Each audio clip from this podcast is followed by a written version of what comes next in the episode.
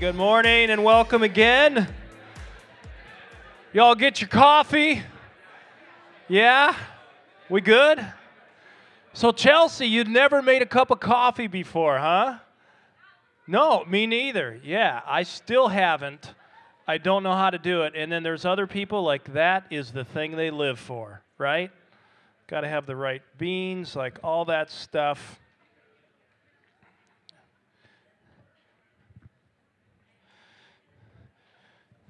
All right. So,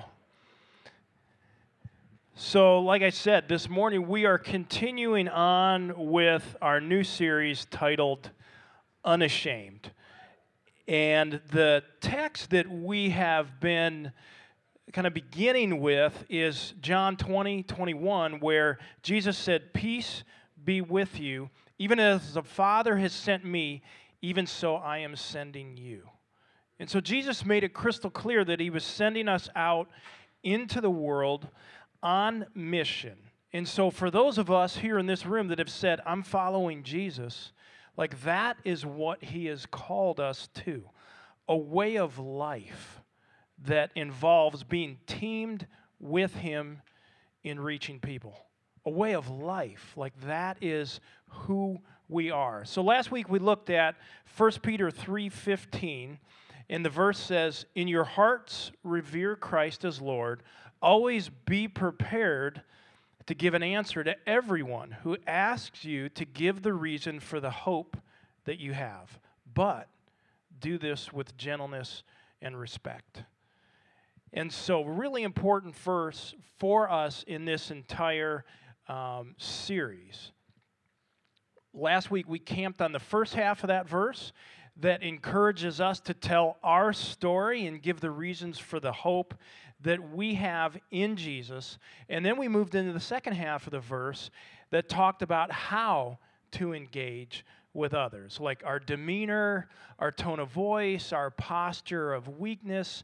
Like when we're talking with friends, truly being curious about the mystery that they are and getting to know them. And so listening when we're in conversation with someone to actually know them and to find out what is really going on. Like, not just having answers prepared, in fact, that's not it at all, but really listening. So, our posture is really important. We talked about that last week. So, also as part of this series, we are looking at individuals in Scripture um, that give some of the reasons for their faith and how they lay out this as they're following Jesus. So this morning we're going to take a look, uh, brief look at an interesting individual who followed Christ, and his name was Luke. And Scripture tells us that he was actually a doctor. Okay, and so now it certainly wasn't modern medicine at that time, but you'd probably be surprised um, kind of how far along they were. But what's interesting about him is that, one, he was following Jesus, but we can tell by what he's written that he was an analytical, kind of ordered thinker. So, um, by no means is he is this emotionally driven hype guy, but he's much more measured and scientific, and he's a careful thinker. And so, um, if we read the introduction to his gospel, which we're going to here in a minute, you can see that he kind of lays out his reasoning for chronicling the stories of Jesus. And he acknowledges that there's a lot of stuff out there at that time. There were letters about Jesus, there were stories about Jesus. He's maybe a, a little OCD or something, but what he's saying is we need an orderly account that's organized and he was going to take the time to actually like interview eyewitnesses himself, do the research, and share some of his own experience too. So he actually wrote two separate books uh, in Scripture. So we have the book of so we have the Gospel of Luke and then the book of Acts. So it's kind of the stories of Jesus in this orderly account that he puts together. And then we have the book of Acts, was kind of the beginning of the early Jesus followers. So it's Luke 1 and Luke 2 is really the book of Acts. So let's read this introduction together. Luke 1. many have undertaken to draw up an account of the things that have been fulfilled among us, just as they were handed down to us by those who from the first were eyewitnesses and servants of the word. With this in mind, since I myself have carefully investigated everything from the beginning, I too decided to write an orderly account for you, most excellent Theophilus, so that you may know the certainty of the things that you have been taught. So, right there, his kind of the way he's wired emerges. And he's not just going to take anybody's word for it, but he is going to do some research. He's doing his own investigation before he's just going to accept it. So he's an analytical, um, maybe what some would call a critical thinker, which is encouraging for us, those who are, who are wired this way. Because Jesus obviously clearly got a hold of this man's life. One of the beautiful things about the gospel is that whether you're in the halls of Harvard or in the hills of West Virginia, it speaks to people's hearts. No matter the intelligence, um, the way we're wired, whether we're wired more emotionally or more critically and analytically, whatever, the gospel speaks to those things. And so I think it's really important for us as Jesus followers to know that when it comes to this, I think sometimes the perception out there is if you're a Jesus follower, you're just not really thinking deeply. You know, we're kind of simpletons, and that's not the case at all. I think it's really important for us to know that there are numerous men and women who are deep critical thinkers that have multiple PhDs after their names that would not be following Jesus today if there wasn't some reasonable and compelling evidence for doing so. For example, our local example. So, Ian Cherry, a PhD right there. Yep. And so I claim him as my friend. And it has not, for some reason, it has not improved my IQ any, Ian. So, but I try to hang out with him as much as possible, okay? So it makes me feel smarter. But God has wired us so differently. How many would, in the room here would say, I think I'm one of these analytical types, okay? All right, so a lot of hands. Yep. Ben, I knew that hand would go up. So, so last week, I talked a little bit about my story, and I said I personally came to Jesus because of, I mean, there were a number of reasons, but the first one that really had a big influence on me deciding to follow Christ was the credibility of the Christians that I met when I first became a Christian. I mean, they lived the life, they were humble, they were patient. There was so much about their lives that I was really impressed with. That then, when they shared the message with me, it had credibility because of who they were. And they had lived that out. Um, the next thing in my story was beyond just their witness and their example was also just learning the gospel for the first time. When I realized, like, wait a minute, forgiveness is offered to me for free, and I didn't do anything. Hey, what you doing? Uh, just ignore me. He said, just ignore me. Okay, I won't. I will, yes. So, the fact that there was this message that was, I could be forgiven, and I didn't do anything to deserve it. And it was offered to me freely. Like, that was an incredible thing. Growing up with thinking that to please God, we had to be sort of on this hamster wheel, and it would take time, and you never really knew where you stood. So to know for sure that I was forgiven, that was a life changer. However, after following Jesus for about 12 years, I had this really deep crisis of faith where I started to question everything. Everything. I remember thinking like is this just like fanciful thinking? Are these stories real? Is this fictitious, legendary? You know, are they tales?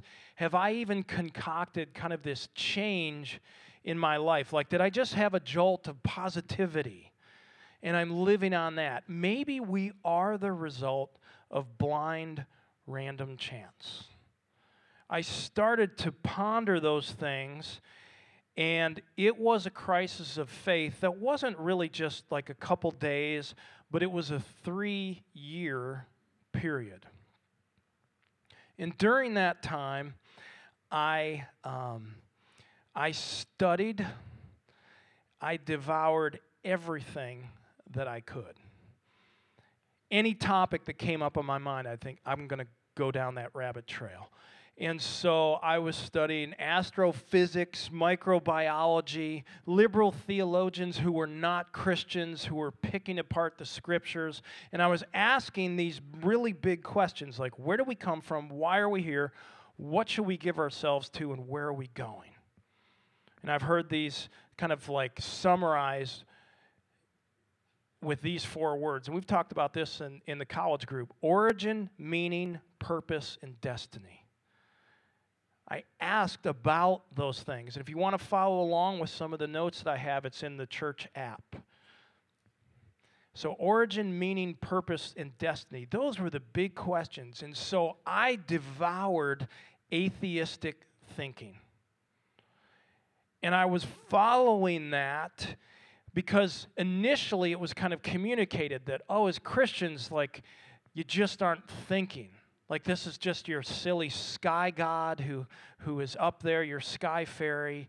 And that is simpleton thinking.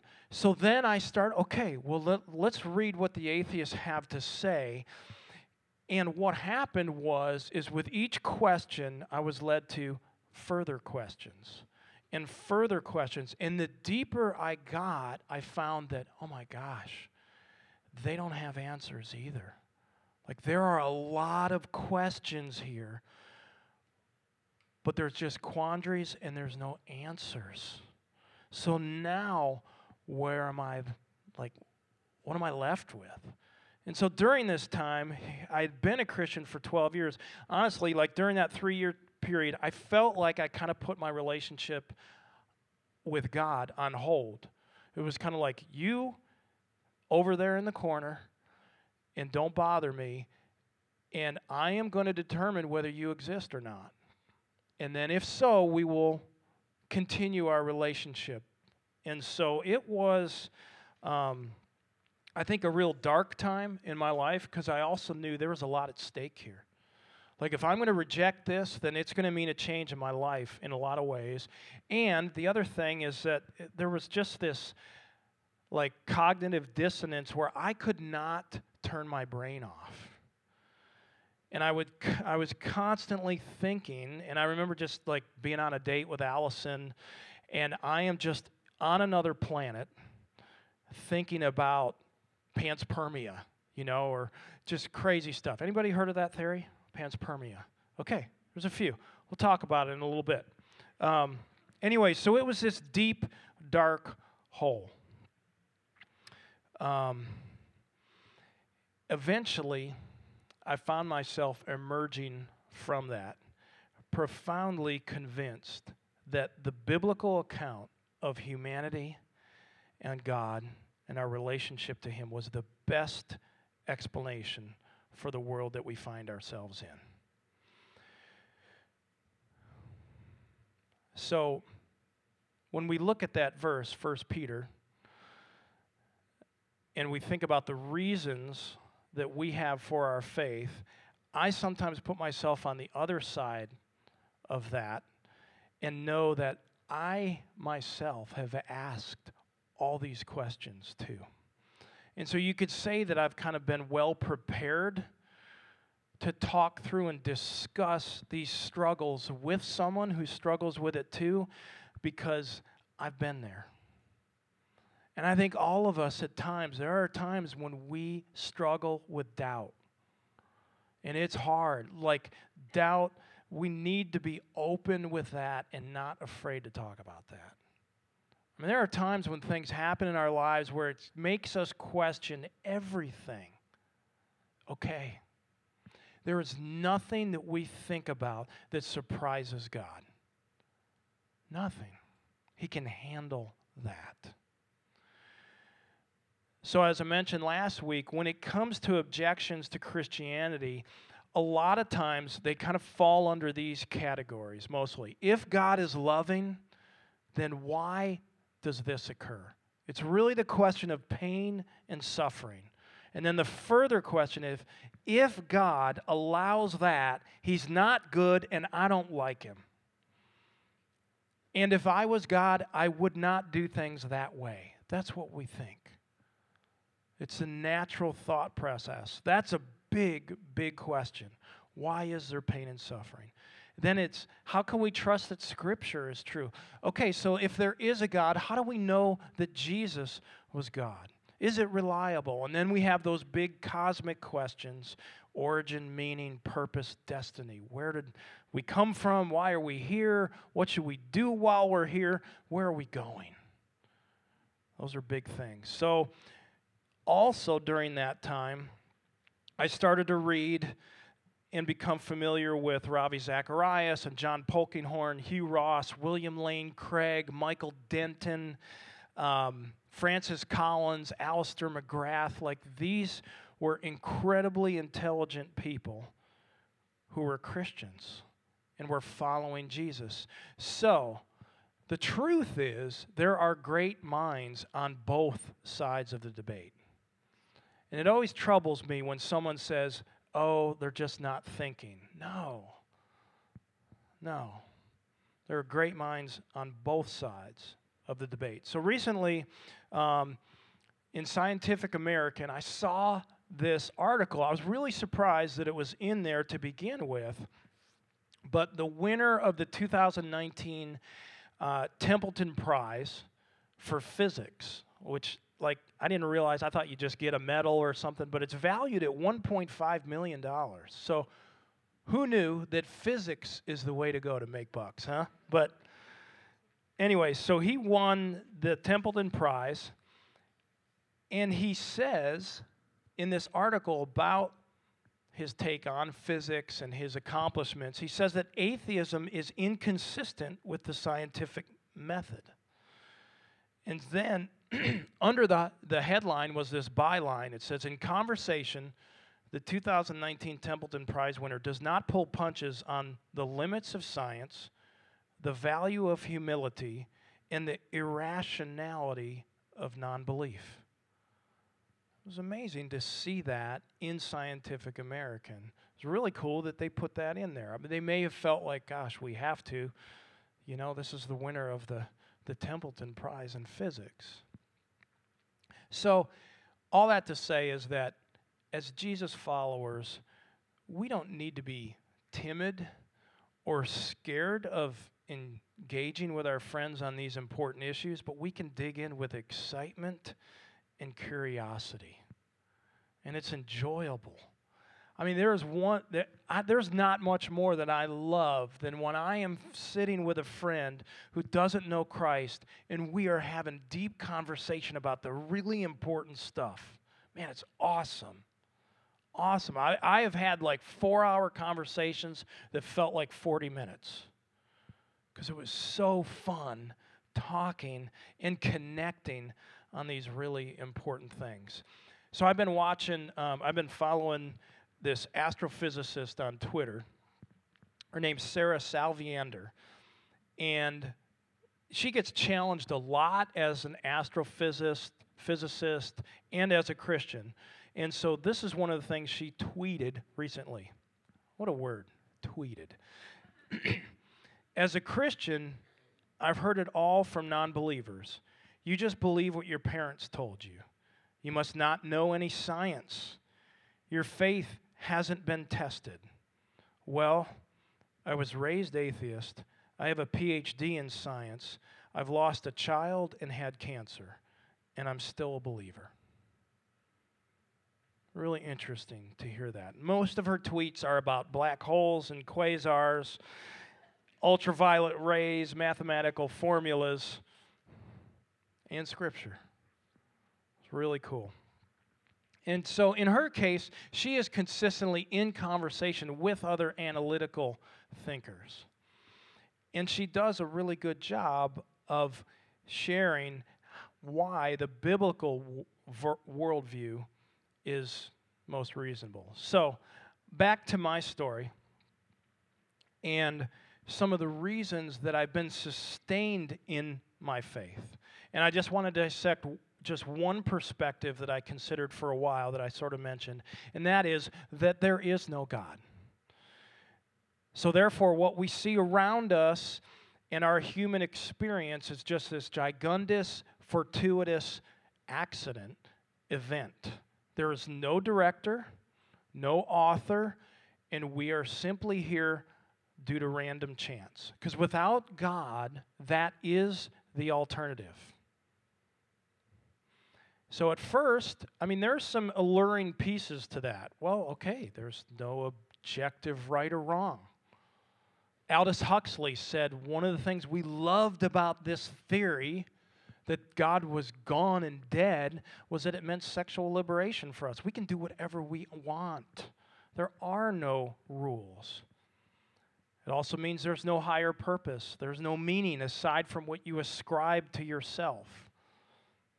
Life is just what we make of it, nothing more, nothing less. Ultimately, that chain of thought is despairing.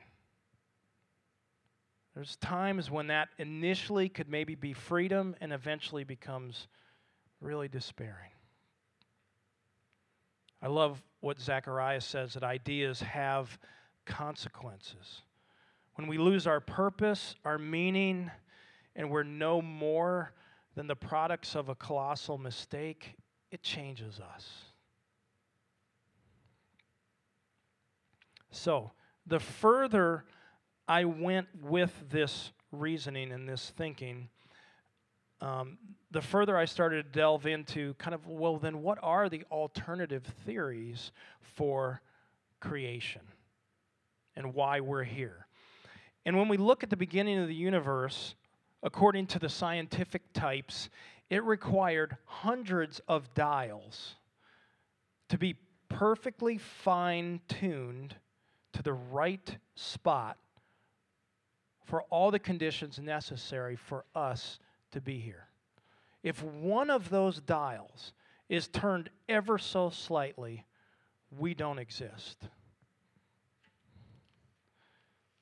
And then, furthermore, you look at the organisms that we are and that are out there require like unbelievable amounts of information and direction. They'd have to have all the ability to build all the necessary parts to exist, and then all of those parts need to interact, communicate, and operate in unison. All, remember, with no intelligence, no director, no planning. That, for a critical thinker, for someone who's analytical like I am, seemed unreasonable that started to defy logic. So, we're going to look at a slide here and talk a little bit about this. Here it is. Jim has a full head of hair. Okay. So, immediately, yes, immediately, we can come up with a couple conclusions. One, the person's blind, right? But initially, we come up to a conclusion. We automatically assume there is an intelligent author behind this because there's a code. There's letters that we recognize. The letters are then organized based on that form words that then form a sentence that we understand and connect with. So we would assume that there is an intelligent author behind just this really simple sentence. That's it. Now, if we go to human DNA, we have letters that are analogous to a mathematical language, a mathematically written language. So, why, when we just assume right there that there's an intelligent author behind this, why would we look at DNA and assume there's just, there is no author? Just happened. All those letters came together by chance to control cells, proteins, functions, while all growing together in unison. I mean, that takes a ton of faith to believe that. Sy Garte, a PhD in biochem, had this to say about us Chemicals outside life have no function or purpose. Enzymes are biochemical proteins with functions. Synthases make molecules, oxidases oxidize molecules, and so forth. Function implies a larger purpose. Biological molecules are purposeful. Life gives meaning to the universe. When all is said and done, we're left with this infinite regress and ultimately led back to a first cause. Like, where did these elements come from to begin with, and why do we have something rather than nothing? So, it's quite the dilemma here. Like, the fact that we are all here right now, that we can interact, see each other, communicate, love one another, it is miraculous. It is supernatural. Robert Jastrow had this to say in his book, God and the Astronomers.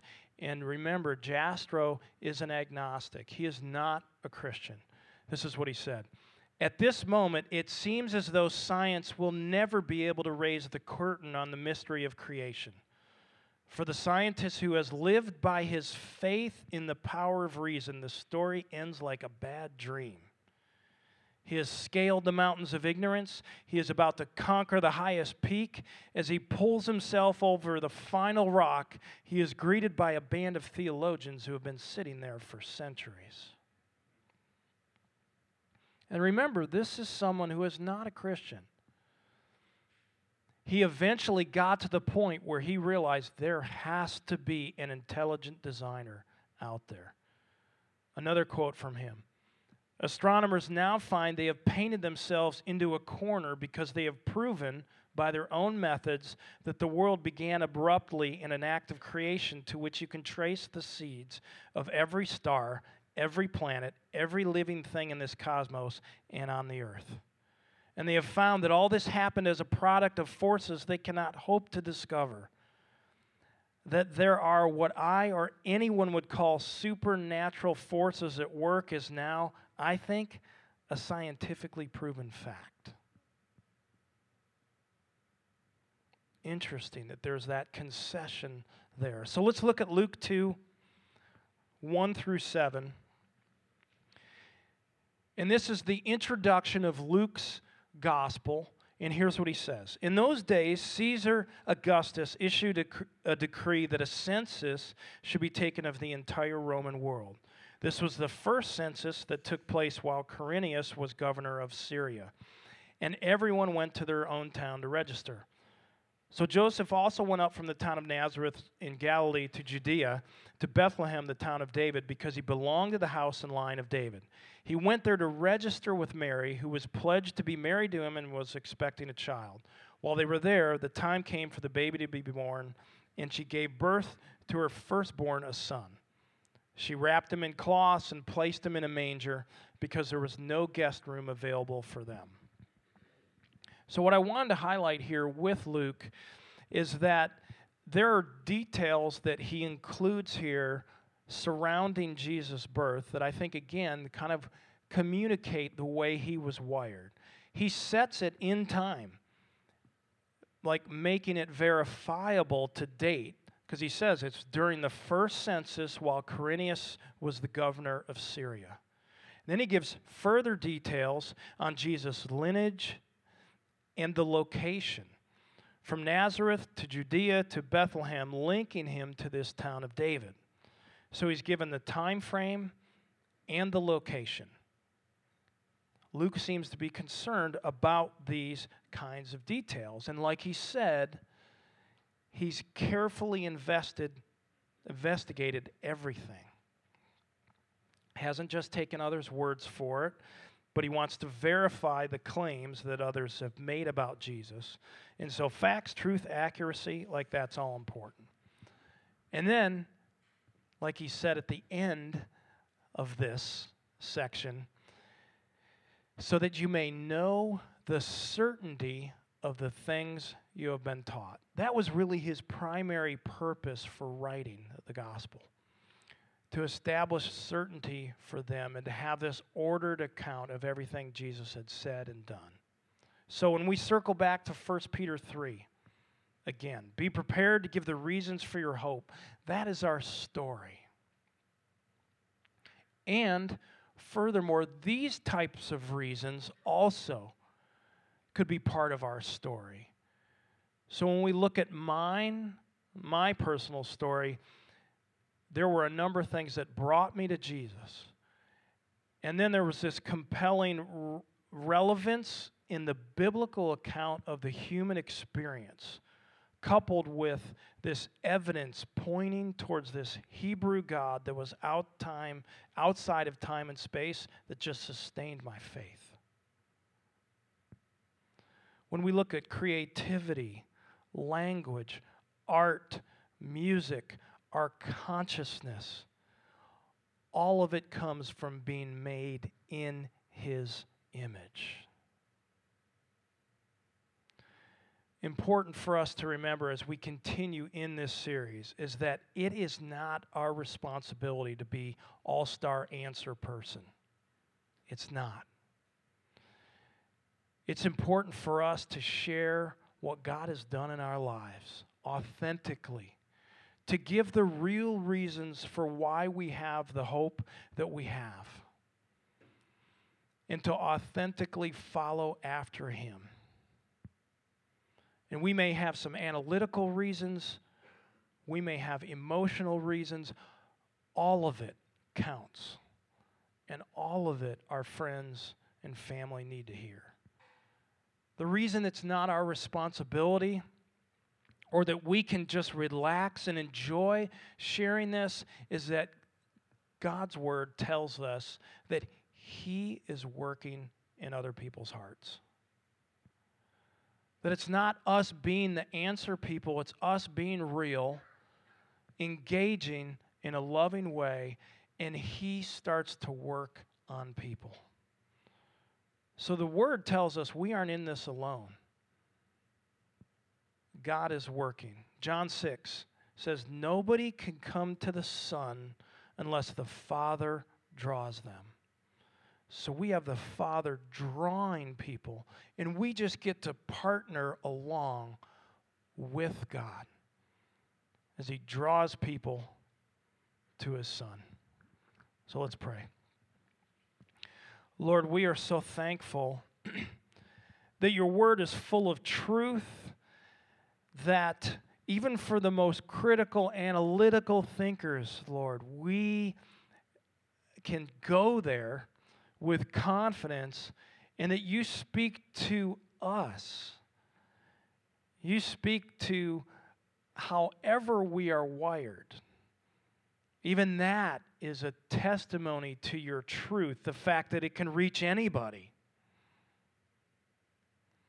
So, God, we're thankful that there are great minds that are compelled to know that the evidence is so strong for you. And at the same time, there's some of us here that are that are struggling with doubt. We know that's real. Help us to be open with one another about that.